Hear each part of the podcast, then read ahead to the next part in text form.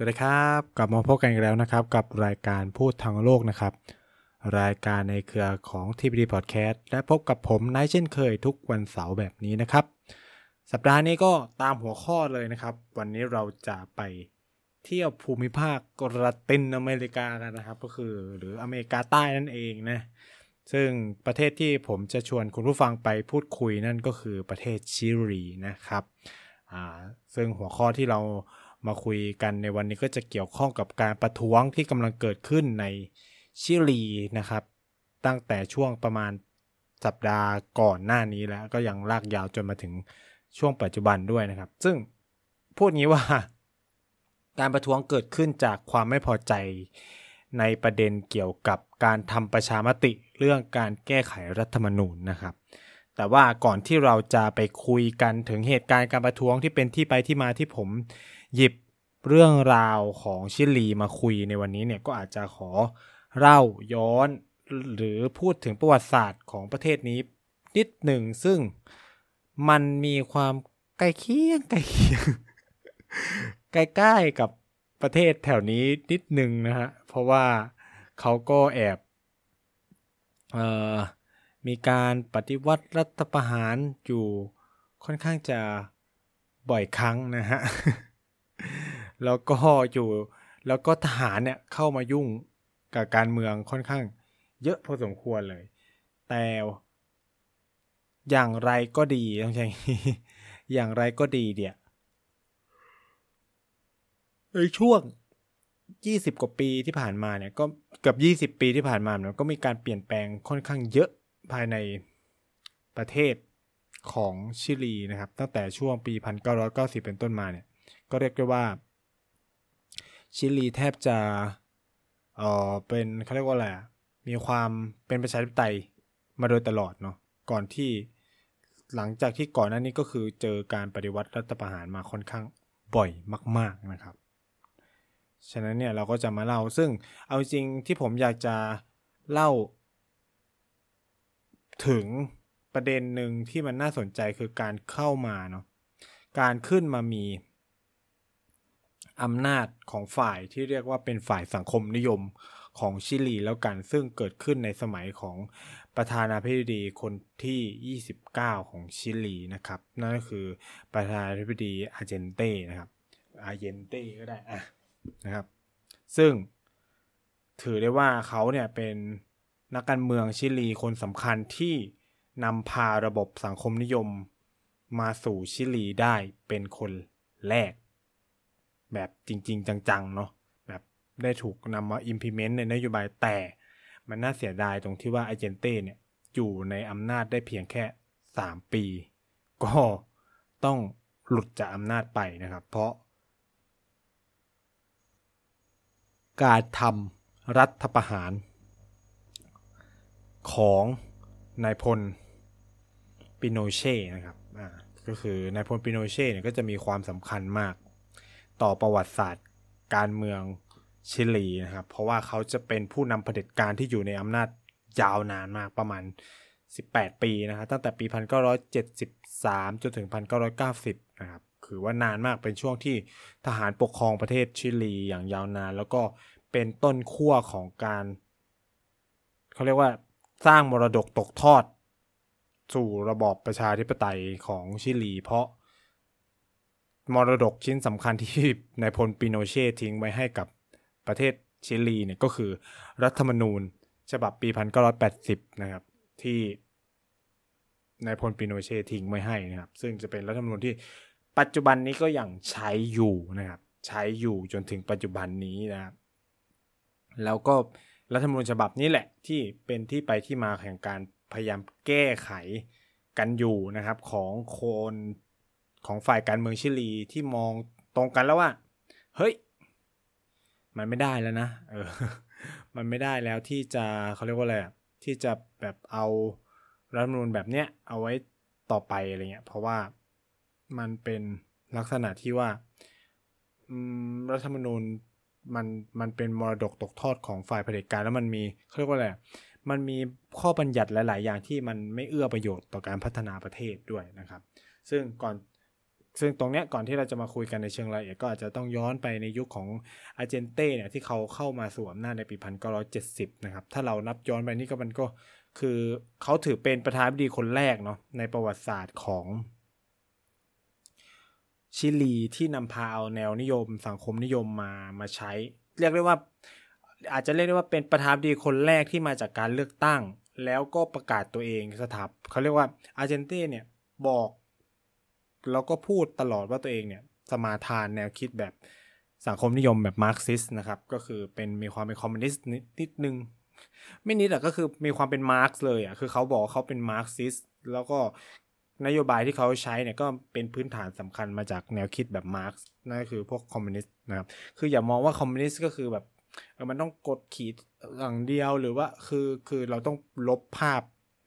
คำว่าคอมมิวนิสต์ในคอนเซปต์แบบไทยทิ้งไปก่อนคอมมิวนิสต์ มันเป็นเหมือนมันเป็นชื่อหนังสือนะครับ มันเป็นแนวคิดหนึ่งทางด้าน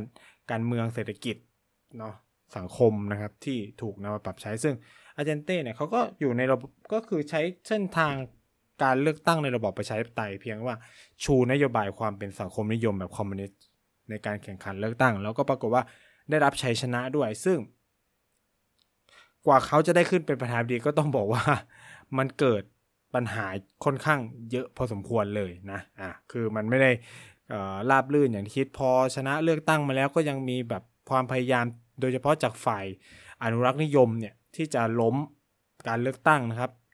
ทั้งเชิญชวน ทั้งเรียกว่าพยายามติดต่อให้สหรัฐอเมริกาเนี่ยเข้าแทรกแซงกิจการภายในของชิลีด้วยนะครับ มีการติดต่อ CIA ให้เข้ามาจัดการนะครับ ซึ่งตอนนั้นเนี่ยมีการเรียกร้องให้ฝ่ายทหารเนี่ยรัฐประหารด้วยนะครับ ซึ่งตอนนั้นเนี่ยมีนายพลชไนเดอร์เนี่ยเป็นเขาเรียกว่าเป็นผู้นำกองทัพอยู่ แต่ว่าเขาก็ประกาศชัดเจนว่าเขาเคารพในรัฐธรรมนูญหรืออะไรเงี้ย สุดท้ายนายพลชไนเดอร์ก็ถูกจับนะครับ ถูกจับตัวไปโดยฝ่ายอนุรักษ์นิยมของชิลี แต่ปรากฏว่าเขาเสียชีวิต มันก็เลยนำไปสู่การแบบ ประชาชนก็รับรู้ถึงสิ่งที่มันเกิดขึ้นก็เลยมีการเดินขบวนประท้วงแล้วสุดท้ายเนี่ยรัฐสภาก็ต้องรับรองให้อาเจนเต้เนี่ยเป็นประธานาธิบดีนะครับ ในปี 1970 คือต้องอธิบายในเชิงบริบทการเมืองระหว่างประเทศในช่วงเวลานั้นก่อนก็คือว่าเอ่อตอนนั้นเนี่ยโลกอยู่ในยุคของสงครามเย็นอ่าอยู่ในยุคของสงครามเย็นที่มันมีการแบ่งขั้วชัดเจนเนาะระหว่างสังคมนิยมคอมมิวนิสต์ที่นำโดยสหภาพโซเวียต สหรัฐอเมริกาที่เป็นเจ้าแห่งโลกเสรี แล้วอเมริกาใต้เนี่ยที่เป็นเอ่อเขาเรียกว่าแหลบทวีปทางภูมิศาสตร์เนี่ยโดยที่ชิลีเนี่ยเป็นประเทศหนึ่งเนาะอยู่ในละตินอเมริกาหรืออเมริกาใต้เนี่ยก็เรียกได้ว่าถูกขนานนามว่าเป็นหลังบ้านเนาะของสหรัฐอเมริกาอาจจะยกเว้นคิวบาก็ได้ คิวบาก็อาจจะสร้างปัญหาสหรัฐอเมริกาค่อนข้างเยอะเหมือนกัน ซึ่งแน่นอนก็คือสหรัฐอเมริกา สหรัฐอเมริกาเนี่ยกลัวมากว่าประเทศอื่นในละตินอเมริกาเนี่ยจะกลายเป็นคอมมิวนิสต์ก็เลยใช้คือถ้าใครไปอ่านประวัติศาสตร์ของละตินอเมริกาดีๆเนี่ยจะรู้เลยว่าหลาย ๆประเทศเนี่ยถูกสหรัฐแทรกแซงป่นปี้ไปหมดไม่ว่าจะเป็นการเกิดขึ้นของประเทศปานามาเอยเอาโหเม็กซิโกเม็กซิโกใช่ไหมเออโคลัมบงโคลัมโคลัมเบียเนี่ย หลาย ๆ ประเทศในละตินอเมริกาถูกสหรัฐอเมริกาแทรกแซงมาโดยตลอดนะครับ ในเชิงการเมืองเมื่อมีการเปลี่ยนผ่านทางการเมือง โดยเฉพาะการที่ฝ่ายซ้ายเนี่ย ชนะขึ้นมาเนี่ย อเมริกาก็จะรู้สึกใจหวั่นๆแล้วเพราะว่ากลัวประเทศเหล่านี้มันจะกลายเป็นคอมมิวนิสต์แล้วสหภาพโซเวียตก็จะเขาเรียกว่าเหมือนมาเหยียบเดินเล่นบุบนหลังบ้านของสหรัฐอเมริกาได้อะไรเงี้ย ซึ่งเคสมันก็มีให้เห็นแล้วนั่นก็คือคิวบาถูกไหมสหรัฐอเมริกาก็เลยกลัวมากกับการประเทศฉะนั้นก็ไม่ได้แปลกใจไม่ต้องแปลกใจอะไรนะครับ ที่เอ่อถ้าเราไปอ่านประวัติศาสตร์ของรัตินอเมริกาในช่วงสงครามเย็นจะเห็นเลยบทบาทของ CIA ของสหรัฐอเมริกาเนี่ยมีอยู่เยอะมากในประเทศเหล่านี้ ชิลีก็เป็นหนึ่งในนั้นเหมือนกัน แต่เพียงแค่ว่าแผนมันผิดแผนไปนะครับ ก็เลยสุดท้ายเนี่ยก็ต้องยอมให้เอ่อยอมให้ ในเอ่อประธานาธิบดีอาเยนเต้เนี่ยขึ้นมามีอาเยนเดอาเจนเต้แล้วกัน คือ คือมันแล้วแต่ว่าจะอ่านไงเป็นภาษาภาษาภาษาละตินนะเนาะมันอ่านว่าอาเลนอาเลนเดอ่าอาเลนเดอ่าอาเยนเดนะครับ ก็ขึ้นมาสู่อำนาจนะครับ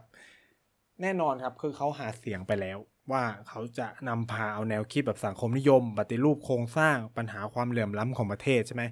ซึ่งแนวคิดแบบคอมมิวนิสต์เนี่ยมันจะเข้ามาช่วยในตรงเนี้ยค่อนข้างเยอะนะความเป็นสังคมนิยมเนี่ยมันมาพร้อมกับการแก้ไขปัญหาความเหลื่อมล้ำเมื่อมันมีความเหลื่อมล้ำสิ่งที่ต้องตามมาเนี่ยก็คือ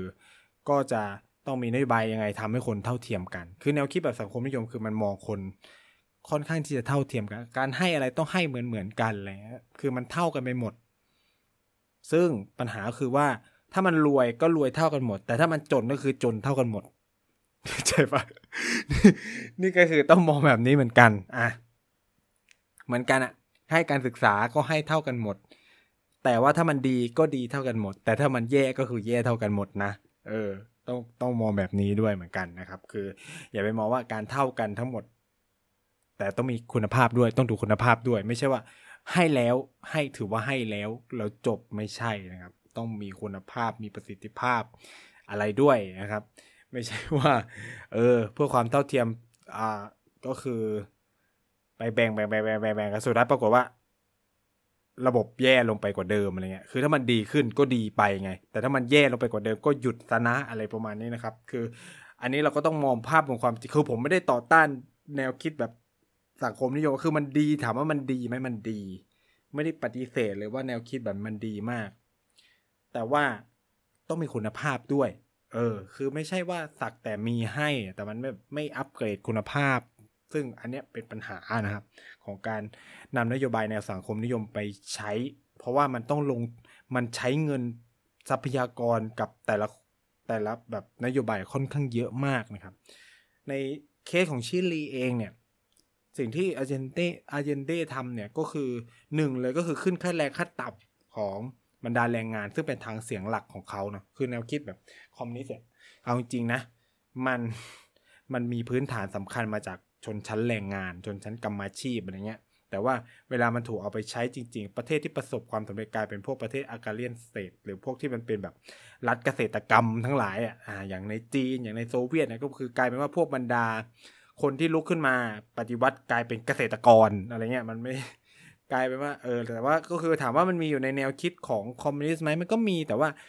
ส่วนใหญ่เนี่ยมันมันถูกอธิบายโดยเฉพาะชนชั้นแรงงานมากกว่านะครับ ว่าแบบถูกนายทุนนะมันคือคือความเป็นคอมมิวนิสต์เนี่ย ตอนที่มาร์กเขาเขียนงานร่วมกับเองเกิลส์เนี่ยเขาก็จะเออมีการมองประเด็นปัญหาเรื่อง นายทุนกับกรรมกรอะไรเงี้ยเป็นหลักนะแต่ว่าเออพอมันเอาไปใช้จริงกลายว่าประเทศที่เป็นเรื่องของแต่ว่าก็มันมีพูด มันถามว่ามีพูดประเด็นใกล้เคียงกันไหมก็จะมีเรื่องนายทุนศักดินาอะไรประมาณนี้อ่าซึ่งมันจะมีความเกี่ยวข้องกับระบบสังคมเกษตรเดิมนะครับ ว่าพวกเจ้าที่ดินอะไรเงี้ยอะชิลีก็มีการนามาใช้ใช่ไหมครับอาเยนเดก็มีการขึ้นค่าแรงครับเพื่อพัฒนาคุณภาพชีวิตของแรงงาน มีการปฏิรูปที่ดิน มีการยึดบริษัทเขาเรียกใช้คำยึดนะ เพราะว่าไม่ได้มีการจ่ายชดเชยนะครับ มีการยึดเขาเรียกว่า เข้าไปควบรวมกิจการแล้วกันใช้เป็นภาษาที่มันดูดีนิดนึงก็คือเข้าไปควบรวมกิจการของบริษัทข้ามชาติต่างๆ ที่ก็เรียกว่าอะไรอะดำเนินธุรกิจที่มีความสำคัญต่อต่อระบบเศรษฐกิจของชิลี ไม่ว่าจะเป็นเรื่องเหมืองแร่ใช่ไหมครับ พวก พลังงานถ่านหินอะไรเงี้ย ซึ่งมันมีมันมีความสำคัญมากต่อระบบเศรษฐกิจของชิลี เพราะนี่เป็นสินค้าส่งออกที่สร้างมูลค่าค่อนข้างมากอะไรเงี้ย แล้วปรากฏว่ามันอยู่ในมือของบรรษัทข้ามชาติ โดยเฉพาะของสหรัฐอเมริกาซะเยอะอะไรเงี้ย ก็มีการเข้าไปผนวกรวม แต่ว่าสิ่งที่อาจารย์ทำคือว่ามีการออกกฎหมายว่าไม่ต้องชดใช้เงินคืน โดยใช้ข้ออ้างว่าก็คือแบบก็ประเทศพวกนี้ก็บริษัทพวกนี้ก็ได้กำไรไปจากการกดขี่ แล้วใช้ทรัพยากรของชิลี อย่างฟุ่มเฟือยไปเยอะมากพอแล้วอะไรเงี้ยก็ไม่จำเป็นต้องไปจ่ายชดเชยแล้วคือคุณสูบเลือดสูบเนื้อเราไปเยอะแล้วอะไรประมาณนี้เขาก็ให้คำอธิบาย ในลักษณะแบบนี้นะแน่นอนมันก็ต้องถูกการต่อต้านจากคนที่เสียประโยชน์อยู่แล้ว ไม่ว่าจะเป็นพวกในทุนทั้งหลายพวกบรรดาบริษัทข้ามชาติของประเทศต่างๆ โดยเฉพาะสหรัฐอเมริกาเนี่ยก็เรียกว่าเสียผลประโยชน์อย่างมากจากนโยบายของอาเยนเต้นะครับ แต่ว่าสิ่งที่มันเกิดขึ้นก็คือว่าการเข้าไปควบรวมกิจการใหญ่ ๆ เหล่านี้ แล้วก็เข้าไปปรับคุณภาพชีวิตของแรงงานในบรรษัทใหญ่ ๆ แบบนี้เนี่ย มันกลายเป็นว่ามันไม่ได้สร้างประโยชน์ให้กับฐานเสียงที่สำคัญของอาเยนเดที่เป็นบรรดาพวกธุรกิจขนาดกลางขนาดย่อมต่าง ๆ อะไรเงี้ยที่เขามี ที่เขาจ้างงานในประเทศค่อนข้างเยอะนะครับ แล้วก็การพยายามทำแบบเนี้ยแล้วกระแสความเป็นสังคมนิยมหนักๆในประเทศเนี่ย ก็กลายเป็นว่าทำให้แรงงานลุกคือกันใหญ่โตภายในประเทศ ยึดกิจการของเจ้านายเนี่ยคือมัน มันมีความเป็นสังคมนิยมนะเวลานั้นเนาะแล้วคือ แล้วภายในเขาเรียกว่าพักร่วมรัฐบาลของอาเยนเดเองเนี่ยก็เสียงแตกพวกหนึ่งก็อยากให้หยิบอาวุธ ปฏิวัติประเทศไปเป็นคอมมิวนิสต์ไปเลยไม่ต้องมีเลือกตั้งไปแล้วอะไรเงี้ยไอ้พวกหนึ่งก็บอกเอ้ยเร็วไปแล้วบัตรเป็นรูปเร็วเกินไปนะ มันจะกระทบระบบเศรษฐกิจนะ ควรจะช้ากว่านี้หน่อยคือมันเสียงแตกกระจัดกระจายหมด แล้วแน่นอนก็คือว่า เมื่อแนวร่วมแตกใช่ไหมแนวร่วมแตก แนวต้านเนี่ยเขาผนึกกำลังแน่นนะครับเขาผนึกกำลังแน่น โดยเฉพาะฝ่ายขวาเอ่ยพวกที่ เป็นฝ่ายอนุรักษ์นิยมพวกที่แบบต่อต้านอเยนเดว่าเออแบบฮาร์ดเออมาคุณคุณใช้แนวทางแบบสังคมนิยมแบบก้าวหน้าจนเกินไปนะ มันมันมันส่งผลกระทบต่อการดำเนินชีวิตของพวกเขาเช่นแบบสินค้าฟุ่มเฟือยอะไรเงี้ยไม่ได้รับการผลิตอะไรเงี้ยก็ถูกประท้วงอย่างหนักมากนะครับ ก็มีการลุกคือประท้วงทั่วทั้งประเทศในช่วงปีคิดศตวรรษเออคิดศักราช1973 นะครับ ซึ่งแน่นอนครับพล็อตเนี่ย คล้ายๆกันทุกประเทศ เมื่อมันมีการประท้วงใหญ่ มีการออกมาขับไล่ประธานาธิบดีนะครับ มีการมาขับไล่นายกรัฐมนตรี มีช่องโหว่ใช่ไหมมีช่องโหว่ปั๊บสิ่งที่ตามมาเนี่ยก็คือก็จะมีชายหนุ่มเป็นพระเอกขี่ม้าขาวมาออกโทรทัศน์รวมการเฉพาะกิจแห่งประเทศชิลีแล้วก็กล่าวว่า เนื่องด้วยสถานการณ์นะครับ ที่ประชาชน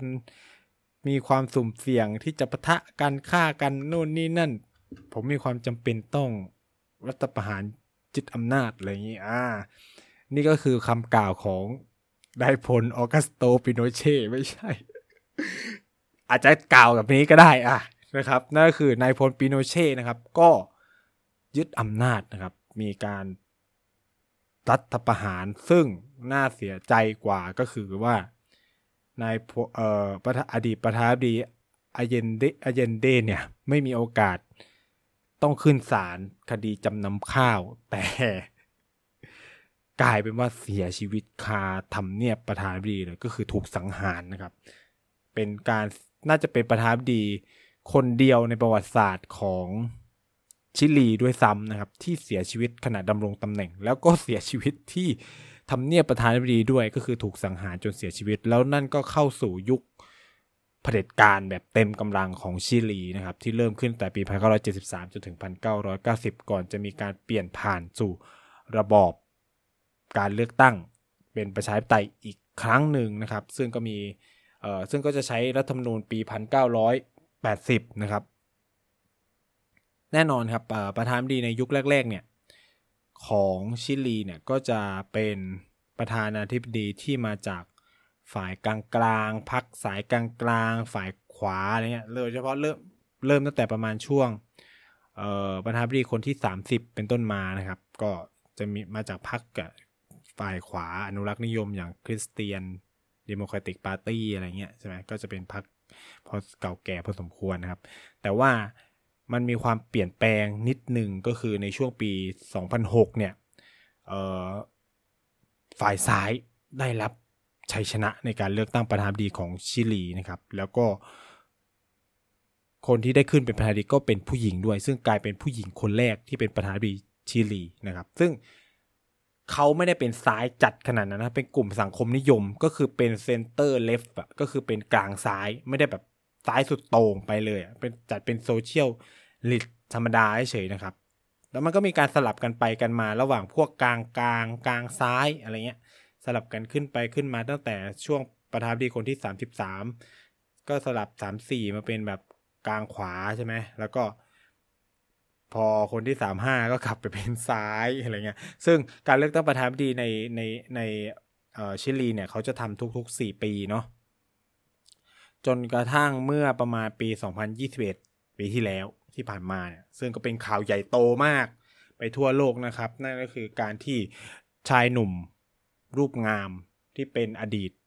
นักประท้วง เป็นนักศึกษาเป็นหัวหอก ประท้วงรัฐบาลเนี่ยได้ขึ้นมาเป็นประธานาธิบดีนั่นก็คือคุณกาเบรียบริกนะครับคุณกาเบรียบริกเนี่ยซึ่งเป็นเรียกได้ว่าเป็นซ้ายจัดเลยก็ว่าได้นะ เป็นแบบเป็นเล็บอะคือเขาบอกเขาเป็นเล็บเลย เขาไม่มีคำว่าเซนเตอร์เล็บเหมือนแบบ บรรดาอดีตประธานาธิบดีจากฝ่ายซ้ายก่อนเก่าก่อนนะที่เออเป็นแบบซ้ายกลางใช่ไหมแต่นี่คือเขาบอกเขาเป็นซ้ายเลยนะครับ แล้วเขาก็กลายเป็นประธานาธิบดีที่หนุ่มที่สุด ในประวัติศาสตร์การเมืองของชิลีด้วยนะครับ แล้วก็เป็นเรียกได้ว่า เป็นประธานาธิบดีคนที่สองเลยอะที่เป็นซ้ายสังคมนิยมซ้ายจัดนะครับ ต่อจากอาเยนเด อ่าเก็ตไหมคือ ตั้งแต่พันเก้าร้อยเจ็ดสิบเป็นต้นมาเนี่ย ก็ไม่มีใครเป็นซ้ายจัดเลยเข้าใจไหมก็คือพออาเยนเดตายปุ๊บอ่าปิโนเช่มาแล้วต่อมาก็จะเป็นกลางกลางขวากลางซ้ายสลับกันขึ้นไปขึ้นมา ไม่มีซ้ายจัดเลย จนกระทั่งกาเบรียลบอริกชนะการเลือกตั้ง อย่างเสียงประธานาธิบดีในปี 2021 แต่ว่าเขาเข้ารับตำแหน่งจริงๆเนี่ยอย่างเป็นทางการนะครับ ก็คือช่วงเดือนมีนาคม ปี 2022 ที่ผ่านมานี้เองนะครับ ซึ่งต้องบอกว่าชัยชนะของฝ่ายซ้ายเนี่ยมันเป็นผลสำคัญมาจากความล้มเหลวในเชิงนโยบายของพวกพรรคฝ่ายขวาก็ซึ่งเป็นประธานาธิบดีคนก่อนหน้านี้ซีบัสเทียนเนี่ยนะครับคือมันมีการประท้วงใหญ่เกิดขึ้นในชิลีนะครับ คือเริ่มมาตั้งแต่ปี 2019 เป็นต้นมาจากการที่มันมีการ privatization คือ ความเป็นขวาเนี่ยมันมาพร้อมกับแนวคิดอย่างหนึ่งที่เราเรียกว่า neo liberalism นะครับ หรือเป็น neo เสรีนิยมใหม่อะไรเงี้ย ที่มันจะแบบพยายามปรับงานของรัฐให้ไปเป็นเอกชน ผักนู่นผักนี่ใช่ไหมพอมันเกิดการ privatization สิ่งตามมันก็คือมันมีการเลคนออกนะครับ มีการมองเรื่องผลกำไรมากขึ้น มีการพิจารณา cost benefit นู่นนี่นั่น สิ่งที่มันเกิดขึ้นก็คือมันก็เกิด การปรับขึ้นราคาของราคาสินค้าบริโภคบริเอาประโภคนะครับ มีการปรับขึ้นของราคาเเขาเรียกว่าอะไรการโดยสารทั้งหลาย การคมนาคมขนส่งทั้งหมดมันก็มีการปรับขึ้น เพราะว่าคุณมาพร้อมกับแนวคิดแบบนี้ แน่นอนครับ คือสิ่งเหล่านี้มันกระทบคนที่สุดแล้ว ถูกไหมคือวันดีวันดีอะรถมีจากแปดบาทเป็นสิบสองบาทอ่าคนไทยก็อาจจะไม่รู้สึกอะไร เพราะเรารัก จุดจุดจุดรักลุงมากอะไรเงี้ย ก็บอกว่าเออที่ไหนประเทศไหนเขาก็แพงกันทั้งนั้นแหละเออคนคิดแบบนี้ได้มาก็คือไม่ได้นั่งรถเมย์นะครับขึ้นจาก 8 บาทเป็น 14 บาท หรือขึ้นจาก 8 บาทเป็น 10 บาทอะ่ะคิดสภาพว่าลองคำนวณเป็นตัวเลขขึ้นกี่เปอร์เซ็นต์นะครับ ไปคิดมาใหม่นะเออแล้วคุมราคาไม่ได้อะไรเงี้ยคนคือก็เกิดการประท้วง ซึ่งการประท้วงนี่ตลกคือแบบน่าสนใจมากนะครับ คนที่ กลุ่มที่ประท้วงในปี 2019 เนี่ย เป็นเด็กโรงเรียน มัธยม ด้วยซ้ำคือเป็นเด็กโรงเรียนมัธยม ที่ มาเขาเรียกว่าอะไรอะ มาประท้วงด้วยการปิด เนี่ย ปิดปิดสถานีรถไฟใต้ดิน แล้วมันก็เกิดการประทะกันสุดท้ายเนี่ย ก็กลายเป็นกระแสเรียกร้องไปทั่วทั้งประเทศจนแบบ ก็ทำให้กาเบียบอลิกก็เฉิดฉายขึ้นมานะครับ แล้วก็สุดท้ายเนี่ยเขาก็ชนะเลือกตั้งแล้วก็หนึ่งในงานสำคัญแล้วก็เป็นนโยบายสำคัญที่เขาชูในระหว่างหาเสียงก็คือเรื่องการแก้ไขรัฐธรรมนูญของเผด็จการนะฮะที่มันเป็นปัญหาในการผลักดันรัฐสวัสดิการของประเทศชิลีมาอย่างยาวนาน แล้วก็คือกาเบียลริกเนี่ย คือมันเขาก็เป็นหนุ่มนักศึกษาเนาะฝ่ายซ้ายอะแน่นอน มันก็เห็นมีการก็คือคงได้แบบ ไปทำค่ายอาสาไปนู่นไปนี่ออกไปเห็น การใช้ชีวิตของผู้คนได้เห็นถึงความเหลื่อมล้ำได้เห็นถึงปัญหาที่มันเกิดขึ้นจากตัวนโยบายของรัฐที่มันมีความเป็นทุนนิยมสูงหรืออะไรก็ว่ากันไปเนี่ยเขาก็มีความพยายามออกนโยบายต่างๆเนาะเพื่อที่จะ แก้ไขปัญหานี้นะครับ คืออย่างที่บอกก็คืองานหลักเลยคือการแก้ไขปัญหา ความเหลื่อมล้ำแล้วสิ่งที่สำคัญก็คือการแก้ไขรัฐธรรมนูญ คือประวัติของกาเบียบอลิกต้องพูดอย่างนี้ว่า ก็คือเป็นนักเคลื่อนไหวเออเป็นเด็กเป็นแบบเออถ้าจะเทียบกับไทยก็อาจจะเป็นแบบ เพน วินลุงหรือแบบใครหลาย ๆ คนที่เป็นนักศึกษาเนี่ยอย่างแบบฟอร์ดหรือใครหลาย ๆ คนที่เป็นกลุ่ม ประชาชนปลดแอกหรืออะไรเงี้ยคือ ผมอาจจะพูดไม่หมดเนาะคือ เพราะว่ามันไม่ได้เหมือนสมัยก่อน ที่จะมีคนอย่างแบบเสกสรรประเสริฐกุล จะมีคนอย่างกเกษียณเตชะพีละ หรือจะมีแบบเอ่ออะไรอะ จำลองฝีเมืองหรืออะไรเงี้ยเออซึ่งมันจะเป็นตัวเด่นๆเดี๋ยวนี้คือการประท้วงในไทยคือเรามีตัวแสดงเยอะมากจนแบบผมงงหมดแล้วเนี่ย คือการเบลบริกก็ถือว่าเป็นลักษณะแบบนี้การเป็นนักศึกษาคนหนึ่งที่ออกมาร่วมประท้วงประท้วงนะครับ แล้วก็เป็นหัวหอกคนสำคัญในการประท้วงในช่วงทศต้นทศวรรษ2000 2010นะฮะแล้วก็เนี่ยก็นำขบวนเด็กนักศึกษาในมหาลัยประท้วงรัฐบาลอะไรเงี้ยแล้วก็ ได้รับความนิยมไปเลยก็เล่นการเมืองนะครับ เอาจริงๆก็คือเรียนบางสำนักบอกว่าเรียนไม่จบมหาลัยด้วยซ้ำนะ ก็คือไปเรียนรอนะครับ ไปเรียนกฎหมายนะครับ แต่ว่าไม่เคย เขาว่ากันว่าคือแกเรียนไม่จบนะ แต่ก็ลงเลือกตั้งนู่นนี่นะก็ชนะมาโดยตลอดอะไรเงี้ย แล้วก็มีบทบาทสำคัญด้วยในการประท้วงช่วงปี 2019ถึง2021 แล้วตัวเองก็เลยเสนอตัวเองนะครับ ขึ้นเป็นประธานาธิบดีนะฮะ แล้วก็ปรากฏว่าก็ชนะเลือกตั้ง เออ ซึ่งการเลือกตั้งในปี 2021 เนี่ยก็ชนะกันแบบฉิวๆเฉียดๆอยู่นะ แต่ว่าเขาก็ได้รับความนิยมค่อนข้างสูง แล้วก็สร้างประวัติศาสตร์ อย่างที่บอกหนึ่งคือ เป็นคนหนุ่มสร้างประวัติศาสตร์ให้กับการเมืองชิลีด้วยการเป็นประธานาธิบดีที่อายุน้อยที่สุดนะครับ แค่เกิดปีพันเก้าร้อยแปดสิบกว่ากว่าเองอะ คือแบบเด็กมากคือพอเผื่อแบบรุ่นรุ่นรุ่นรุ่นผมเลยนะ คือโอ้ยพูดไปก็แก่นะครับ คือเกิดช่วงช่วงปีพันเก้าร้อยแปดสิบหกก็คือ ณเวลานี้ดำรงตำแหน่งประธานาธิบดีในวัยเพียงแค่36ปีคือเด็กมากนะครับ ในกับการเป็นผู้นำระดับประเทศนะนะก็คือถือว่าเด็กมาก 36 ปีเองนะครับ แล้วก็แน่นอนก็คือนำพาฝ่ายซ้าย กลับมามีอำนาจได้อีกครั้ง หลังจากห่างหายจากอำนาจไปกว่า 50 ปีนะครับ สร้างประวัติศาสตร์ แล้วก็คือแนวมีแนวร่วมเป็นอย่างพรรคคอมมิวนิสต์เอ่ยพรรคอะไรต่างๆ เอ่ยนะครับ ก็คือกลับมามีอำนาจได้ ซึ่งเขาชนะเลือกตั้งประธานาธิบดีเนี่ยในช่วงสุดท้ายเนี่ยก็คือ 50 กว่าเปอร์เซ็นต์นะครับ คือหยั่งเสียงครั้งแรกเนี่ยได้มา 25 ตอนหยั่งเสียงครั้งแรกน่าสนใจมากก็คือกาเบรียลบอริกแพ้นะครับใน first round เนี่ยแพ้กับเบอร์เบอร์ที่เป็นคู่แข่งเขาจากพรรค Christian Social Front เนี่ยก็คือแอนโตนิโอแอนโตนิโนนิโอกาสเนี่ยคือในการหยั่งเสียงรอบที่หนึ่งเนี่ยเขาได้แค่ 25.8%ในขณะที่คู่แข่งของเขาเนี่ยได้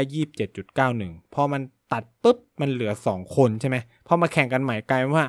ไอ้ที่เสียงที่มันแตกแตกแตกแตกแตกแตกไป มันกลายเป็นไปเท กลับมาให้กาเบลบอลิกแทนนะครับทำให้เขาชนะเลือกตั้งในชิลี เป็นประธานดีในช่วงปลายปี 2021 ไปนะครับ ด้วยสัดส่วน 55.87 ต่อ 44.13 นะครับ ก็ได้เป็นประธานดีแล้วก็อย่างที่ผมเล่าไปก็คือ เข้าดำรงตำแหน่งอย่างเป็นทางการในวันที่ 11 มีนาคม ซึ่งงานแรกที่เขาทำเลยก็คือ แก้รัฐธรรมนูญนะครับ แล้วก็เสร็จนะ ต้องต้องยอมรับว่ารัฐธรรมนูญของแกเสร็จ แล้วก็นำไปสู่การ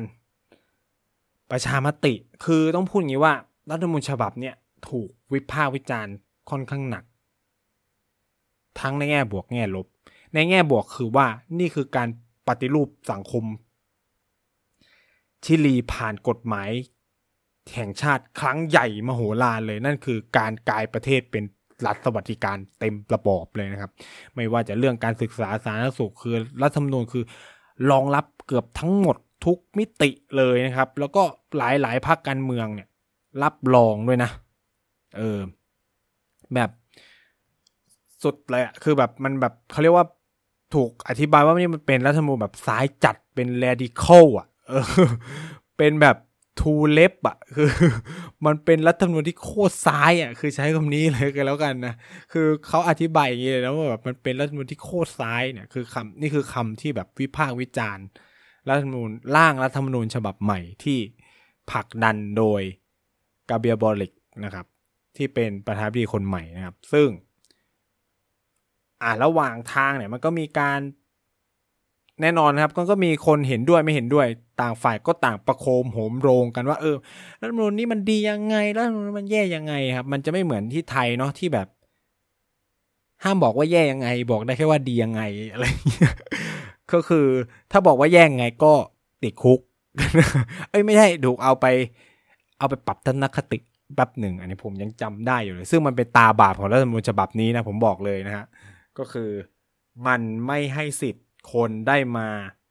ดีเบตกันว่ามันมีข้อดีข้อเสียยังไง คือถ้ามันปล่อยฟรีแล้วผลออกมาว่า เฮ้ยคนรับเนี่ย จบเลยนะ เรื่องปัญหาสวเอยเรื่องปัญหาใด ๆ ก็ตามเอยเนี่ย มันจบ เพราะถือว่าคุณดีเบตเตเบิลแล้ว แล้วสุดท้ายประชาชนเนี่ยยังเสียงออกมาอย่างเงี้ยในเคสของชิลีจะต่างจากประเทศสารขันนิดนึง ก็คือว่าเขาก็ปล่อยฟรีให้มีการหาเสียงแน่นอนปล่อยฟรีสิ่งที่ตามมาก็คือเฟกนิวก็ถล่มทลายทั้งสองฝ่ายนะครับ คือตอนที่มันมีการเก็บแบบคล้ายๆ exit poll หรือถามผลสำรวจอะไรเงี้ยเรื่องการแก้ไขรัฐมนูญเป็นฉันทามติของคนชิลีว่าต้องแก้ เพราะว่าไม่อยากรับกับไอ้นี่ใช่ไหม รัฐมนูลที่มันมาจากเผด็จการแล้วก็ใช้มายาวนานแล้วอะไรเงี้ย ฉะนั้นเนี่ยคนอยากแก้เยอะมาก สัดส่วนคนอยากแก้เนี่ยแบบเกือบ 70%เลยนะครับ สูงมาก 65-60%มาโดยตลอดนะครับ จนกาโบบาลิกขึ้นมามีอำนาจแล้วเริ่มแบบเผยความเป็นสายจัดนะครับ มันก็ทำให้กราฟเรื่องสวิงนะครับ เข้ามาใกล้กันมากขึ้น คนจะแก้คนไม่แก้คนแอปพูบกับคนไม่แอปพูบอะไรเงี้ย ก็ว่ากันไปก็ใกล้ๆกันมา จน สุดท้ายเนี่ยมีการลงประชามติจริงเกิดขึ้นในวันที่ 4 กันยายนที่ผ่านมา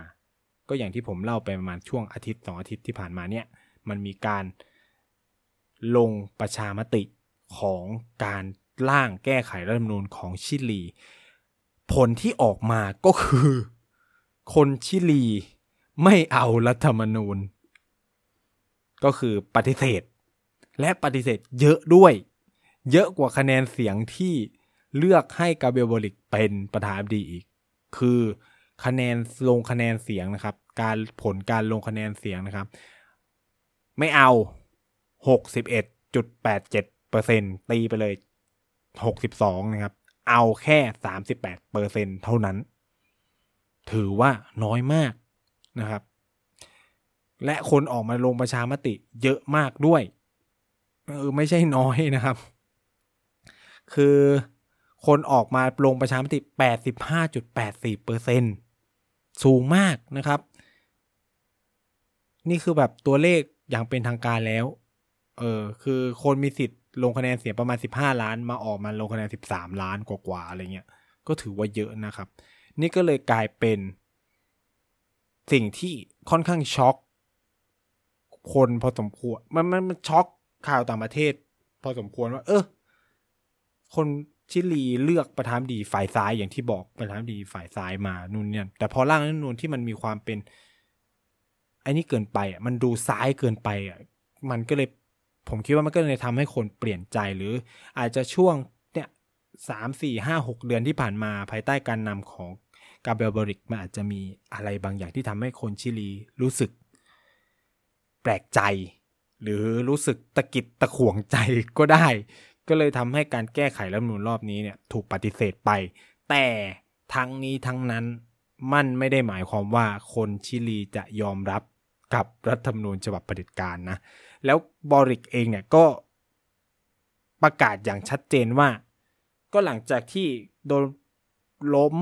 ประชามติไม่เอาร่างรัฐธรรมนูญฉบับล่าสุดใช่ไหมก็แก้ใหม่สิก็เขียน และทีนี้เขาก็พูดว่าเขาก็จะพยายามแบบฟังเสียงคนให้มันแบบ ดึงฝ่ายอื่นๆ เข้ามาในกระบวนการการแก้ไขปัญหา ให้มันยากให้มันใหญ่กว่านี้ ให้มันกว้างกว่านี้เพื่อให้รัฐมนูญเนี่ยเป็นที่ยอมรับคือเขาก็พูดแบบแฟร์ว่ารัฐมนูญมันมีความสำคัญนะต่อคนชิลีทุกคน เพราะว่านี่มันคือกฎหมายสูงสุดของประเทศนะครับ แล้วเขาก็พูดกับอาจารย์ซีข่าวเนี่ยอย่างสำนักข่าวอาจารย์ซีราอย่างชัดเจนว่าก็คือคนชิลีเนี่ยมีฉันทามติร่วมกันแน่นอนนะครับ รวมถึงบรรดานักการเมืองทั้งหลายว่ารัฐธรรมนูญ มันต้องแก้ไขนะครับ มันต้องมีการแก้ไข แต่ว่าการถูกปฏิเสธนี่ก็เป็นเรื่องปกติ ว่าเขาก็อาจจะมองว่า เออ มันก็อาจจะเป็นบทเรียนให้กับฝ่ายซ้ายเหมือนกันว่า ถ้ารัฐธรรมนูญคุณมีความเป็นซ้ายจัดเกินไปเนี่ย คนเขาก็ไม่เอานะคือมันอะไรที่มันสุดโต่งเกินไปเนี่ย เออมันมันมันไม่ถูกต้องอะไรเงี้ยคือ คืออันนี้เองเนี่ยก็เป็นสิ่งที่เกิดขึ้นแล้ว แน่นอนมันเมื่อมันเป็นผลมันออกมาแบบนี้มันก็มีฝ่ายที่ดีใจกับฝ่ายที่เสียใจนะครับ ซึ่งฝ่ายที่เสียใจสิ่งที่ทำคือออกมาประท้วงนะครับ ซึ่งมันก็แบบ เออ รัฐบาลที่ตัวเองเลือกมาก็เป็นรัฐบาลอยู่ แล้วคือกูก็แพ้เสียงโหวตหรือแก้ไขรัฐธรรมนูญเนี่ยก็เลยมีคนชิลีจำนวนมากเลยออกมาประท้วง กับผลที่มันเกิดขึ้นว่าเออเนี่ยทำไมเอ่อทำไมคนถึงไม่รับทั้งที่แบบมันจะมีเป็นรัฐธรรมนูญฉบับที่ก้าวหน้ามาก ๆ เลยนะนู่นนี่นั่นอะไรเงี้ยซึ่งก็แน่นอนครับนี่มันคือระบอบประชาธิปไตยนะก็คือคุณก็มีการประท้วงกันแค่ว่า ต้องอยู่เขาก็ประท้วงกันอย่างค่อนข้างสงบนะครับ แต่ว่าก็คือหลังจากที่ไม่ ได้ประธานดีคนใหม่แล้วการประท้วงก็สงบไปนานพอสมควรนี้ก็คือการที่ผลประชามติออกมาว่า คนส่วนใหญ่ไม่รับร่างรัฐธรรมนูญฉบับใหม่เนี่ยก็ส่งผลให้มีการกลับมาประท้วงอีกครั้ง แต่เข้าใจว่านี่มันก็คือเป็นการแสดงพลังของความไม่พอใจต่อผลการประชามติ แต่นั่นไม่ได้หมายความว่าเขาจะล้มผลการลงประชามตินะครับ คือตัวประธานาธิบดีบอริกเองก็พูดชัดเจนว่า เออเขาก็ต้องเอาเอาเอาสิ่ง นี่มันคือเสียงของประชาชนจริง ๆ ว่า ส่วนใหญ่เขายังไม่ได้ไม่โอเคกับร่างรัฐธรรมนูญฉบับที่แก้มาเนี่ยก็ต้องไปแก้ใหม่อะแก้ใหม่ แล้วก็เอามาประชามติอีกรอบหนึ่งจนกว่า ทุกฝ่ายจะพอใจ แต่ถามว่าทุกฝ่ายมันจะพอใจร้อยเปอร์เซ็นต์ไม่ก็สุดท้ายก็คือจนกว่า majority จะรับกับกับกับตัวร่างรัฐธรรมนูญฉบับใหม่ อันนี้ก็จะเป็นสิ่งที่มันเกิดขึ้นในในในชิลีนะครับในวันนี้นะครับที่ ฝ่ายซ้ายกลับมามีอำนาจ หลายคนเนี่ยคือคือเรื่องชิลีเนี่ยถูกให้พูดตั้งแต่ตอนที่กาเบรียลบริกขึ้นมาเป็นตัว